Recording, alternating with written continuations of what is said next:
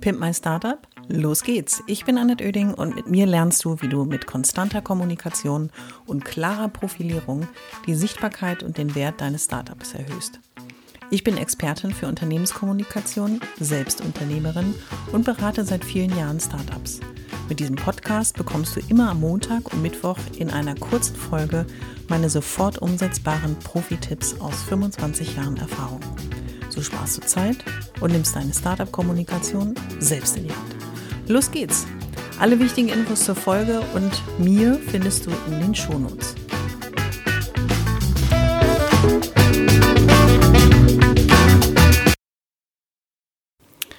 In der heutigen Folge geht es darum, mit wem kommunizierst du eigentlich? Und zwar jetzt, heute, morgen und übermorgen.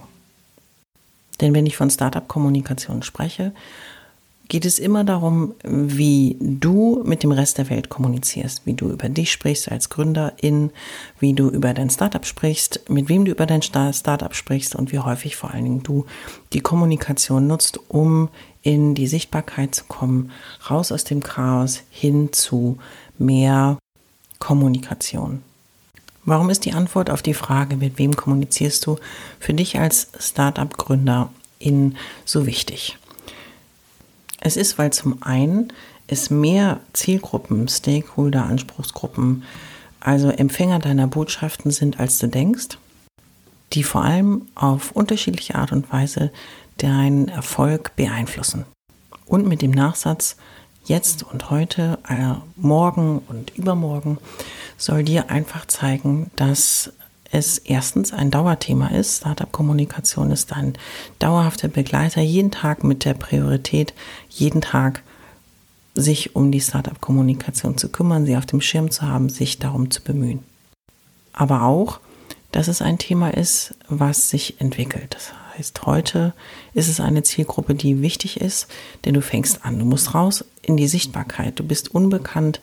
Du musst Vertrauen schaffen, dein Image aufbauen und dich immer weiter voran bewegen. Und morgen und übermorgen sind es vielleicht andere Zielgruppen. Und alle müssen von dir als Unternehmerin angesprochen werden. Denn je mehr sie über dich wissen, je besser dein Eindruck ist, den du hinterlässt, desto lieber sprechen sie über dich, dein Startup und sind vielleicht Fürsprecher, Multiplikatoren für deine Mission. Und wie in jeder Folge bekommst du natürlich auch meine Tipps. Und die Tipps sind heute keine so drei isolierten voneinander, sondern sie bauen so ein bisschen aufeinander auf. Als erstes würde ich dir empfehlen, nimm mal ein Stück Papier oder nimm dein Handy mit der Notizfunktion zur Hand und fang mal an, deine Zielgruppen zu definieren. Wenn du ein Blatt Papier hast, stell dir das so vor, du schreibst deinen Namen und den Namen deines Startups in die Mitte des Blatt Papiers. Und drumherum schreibst du all die Gruppen, auf, die deinen Erfolg beeinflussen. Wen meine ich damit? Es sind die MitarbeiterInnen, die Freunde, die PartnerInnen, die DienstleisterInnen, die FreelancerInnen, die ZulieferInnen, KundInnen, EinkäuferInnen, InvestorInnen, Business Angels, MentorInnen, BankerInnen. Politikern und viele mehr. Also lass deiner Kreativität freien Lauf und schreib einfach alle auf, die aus deiner Sicht deinen Erfolg beeinflussen können. Wenn du das gemacht hast, kommen wir zu Schritt zwei und Tipp Nummer zwei.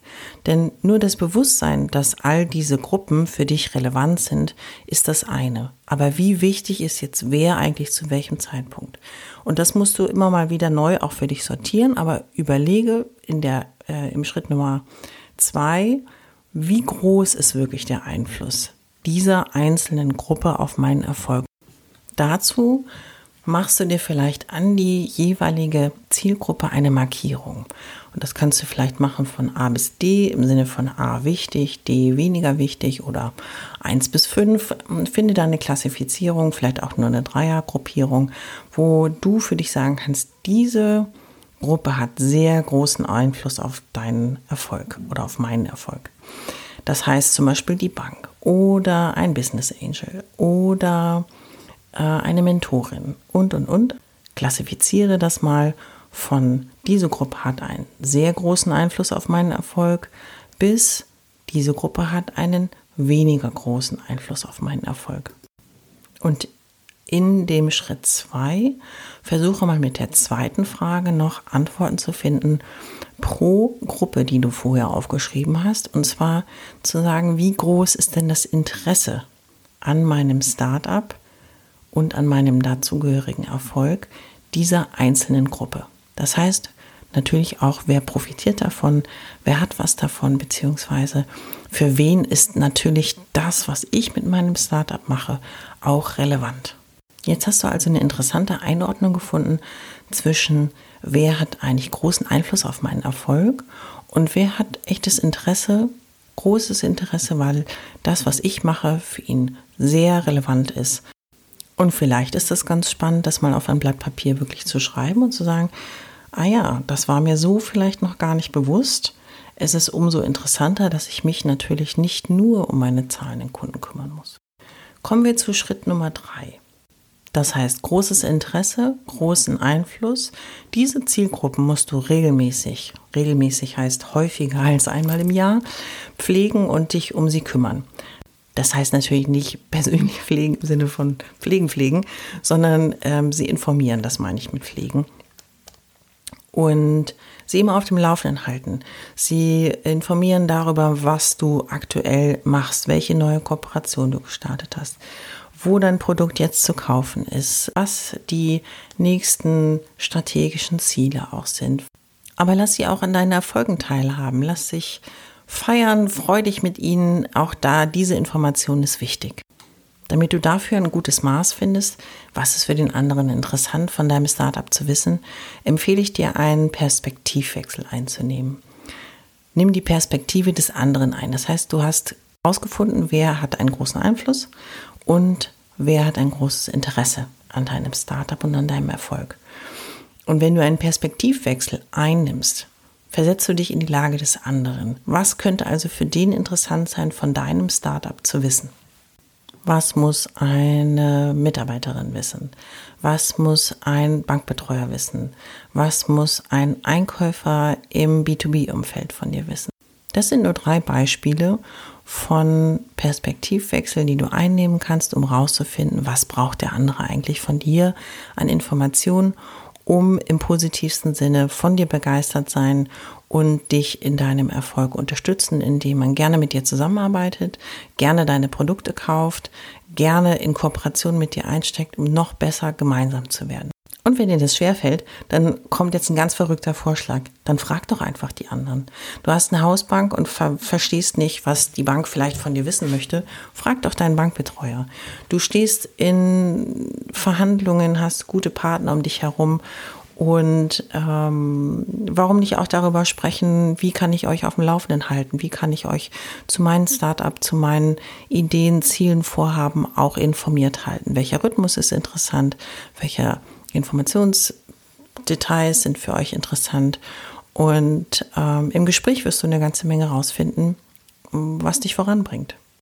In Summe wirst du feststellen, du lernst eine ganze Menge, du wirst jeden Tag ein Stück schlauer und kannst vor allen Dingen die Bedürfnisse der anderen dann auch gut bedienen mit all den Maßnahmen, die du dir vornimmst. Ob es ein Newsletter ist, ob es ein Informationsschreiben ist, ob es eine Veranstaltung ist, natürlich jetzt in Corona-Zeiten auch eine Online-Veranstaltung ist, ob es vielleicht auch einfach mal ein Anruf ist. Du wirst dafür ein Gefühl entwickeln.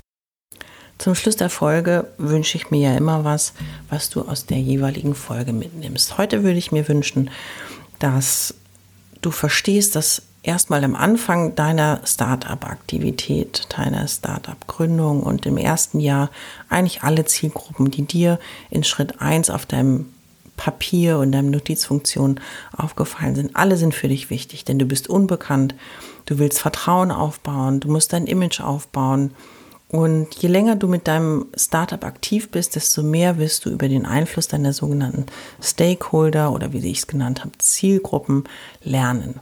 Betrachte die Kommunikation mit deinen Zielgruppen aber bitte auch als lebendes System. Das heißt, nicht das, was du am Anfang mal definiert hast, musst du jetzt ganz stumpf durchziehen. Du wirst immer wieder mit all den Zielgruppen ins Gespräch kommen. Sie werden dir Feedback geben. Und ich bin immer dafür, erstmal machen, dann lernen, dann verbessern und du wirst Stück für Stück feststellen, wie erfolgreich du bist, weil du regelmäßig kommunizierst. Und ich kann dich nur motivieren. Also, los geht's. Wenn du noch einen Moment Zeit brauchst und vor allen Dingen ein bisschen Unterstützung, um diese Schritte noch einmal in Ruhe zu durchlaufen, kann ich dir nur empfehlen, geh mal auf www.pimpmystarter.de slash gratis. Dort bekommst du ein kostenloses Workbook genau zu diesem Thema, weil dieses Thema Zielgruppenmanagement für viele eine Herausforderung ist. Deswegen habe ich das Workbook erstellt und ich hoffe, es ist auch für dich eine große Hilfe. Ich hoffe, es hat dir gefallen und du bist durch meine Tipps ein wenig schlauer, aber vor allem mutiger geworden. Ich freue mich, wenn du meinen Podcast abonnierst und so ab jetzt keine Folge mehr verpasst. Immer montags und mittwochs. Und wenn es dir gefallen hat, schreib mir gerne eine Bewertung und gib mir 5 Sterne.